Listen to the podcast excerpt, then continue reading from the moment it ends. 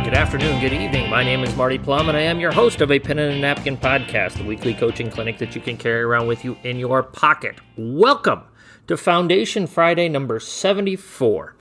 And this week, we are going to use analytics to anticipate your team's success. So, this time of year, you start looking at your team, and we're all guilty of it, myself included. You start looking at your team, you start looking ahead to your schedule, and you start, you know, matching up wins and losses, and where can we get W's at, and, and where are we probably going to drop some games at. And you want, you know, we're, we're all curious to a, to a strong degree of what our ending record is going to be the following season. Well, I came up with a formula and I looked at everything that was that was put out there, and I started. I came up with a formula to to basically predict and anticipate. I don't hate to use the word predict, so I'm going to say anticipate your team's success, and it and it's turned out to be pretty doggone accurate. So every player that you plan on having in your rotation next season, you give them a number. And I have a number assigned to them 1 through 8. So, 1 being the lowest, the 8 being the highest number that a player could get. So, a 1 would be a contributing senior player. Basically, this is uh, the ceiling of this player is that they are a senior who, by the time they're a senior, they're going to come off the bench and give you some time. Okay. Number two is a senior starter, uh, a player that will start as a senior um, and and be a little bit elevated in that regard. A three is a contributing junior player. So if you have a player who's in the junior class who is coming off the bench, that's a good that's a good number to be at. That's a three there. A four is a junior starter. If you have a now, when I when I put these numbers out here, uh, let me go through the numbers first. Okay, so four is a junior starter. A five is a player who will contribute either as a freshman or a sophomore. A six is a player who you believe in their career is going to be an all conference player. Seven would be an all region type of player and an eight would be an all stater.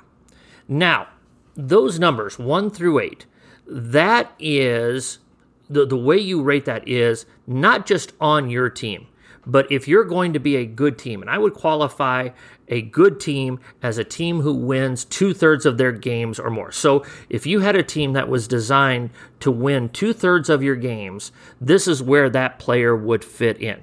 You may have a player who's starting as a sophomore, who's a contributing sophomore, but if you win one game, are they really you know a high quality player that's that's hard to predict that. So if if you think of the best teams on your schedule the teams that are going to win two-thirds of their games or more and you take you take your player and you put them on that team and they say okay as a if they were on that team if they were a sophomore they would fit here. If they were a junior they would fit here. I think if they were on this team they would be an all conference player that type of thing so you go through your contributing players for next season's schedule and you give them a number 1 through 8.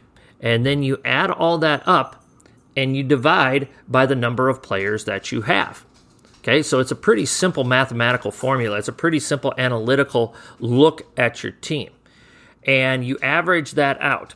So if you have a team that your average is between 0 and 2.5, that probably means you're going to win less than one third of your games. You're going to win a third or less of your games.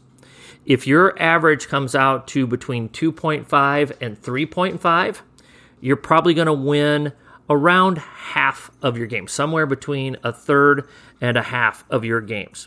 If you're between 3.5 and 4.5, you're going to win anywhere from one half to two thirds of your games. And then if your average is four and a half or above, that probably means you're going to win two thirds of your games and you're going to have a chance to play in the state tournament.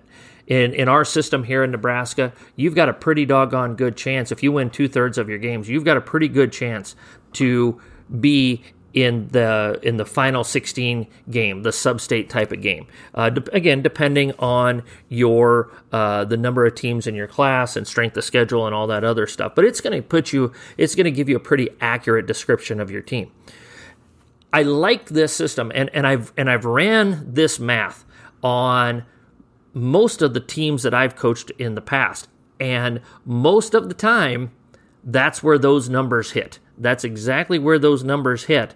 And lo and behold, that's where we were. That's where we were. That's where our win numbers ended up at. And it was a pretty accurate uh, predictor and anticipator of what our team was going to be like that season.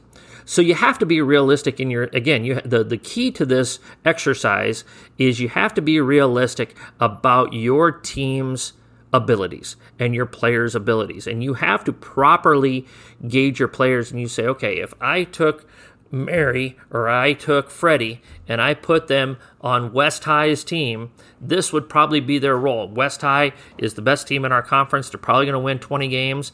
On our team, this is what Mary or Freddie does, but on West High's team, this would be their role, and this is about where they would be slotted at in their program.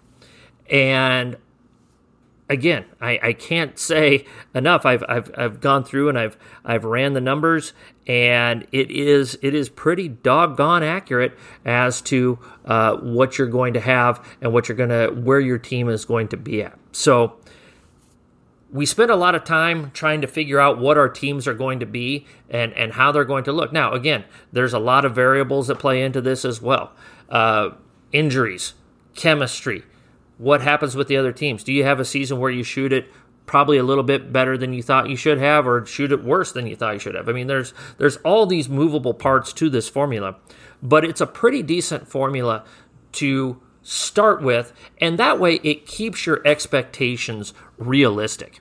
You know, sometimes we we try to see the sunny side of everything, and we want to do that. We're supposed to be optimistic because we're the leaders of our programs, but there also has to be an optimistic realism. Uh, and we often anticipate that everything's going to go exactly as planned. Well, it rarely goes exactly as planned. And so this is this is a way to realistically look at your squad, analytically uh, put some numbers in front of it, and it's a basic formula that can give you an idea of what you should anticipate going into your upcoming season. So, coaches, I hope you've enjoyed Foundation Friday number 74 here, uh, using analytics to anticipate your team's success. I thought it was kind of a fun little exercise, especially with when most of us are done or close to being done with our summer activities. July, we turn it over to the AAU folks. So now we kind of have a pretty good idea based on what we've seen this summer and what we hope to see in the fall and the winter, where we're going to end up at next spring. Coaches, I hope you've enjoyed this take a look at a pen and a napkin.com. go to the university programs. Uh, we're wrapping up uh, communication with your players this week. Next week, it's communication with administration and parents. And these are good topics to talk about. They are topics that we need to lean on amongst one another to help each other out. Coaches, as always, let's be sure to hone our craft one day at a time.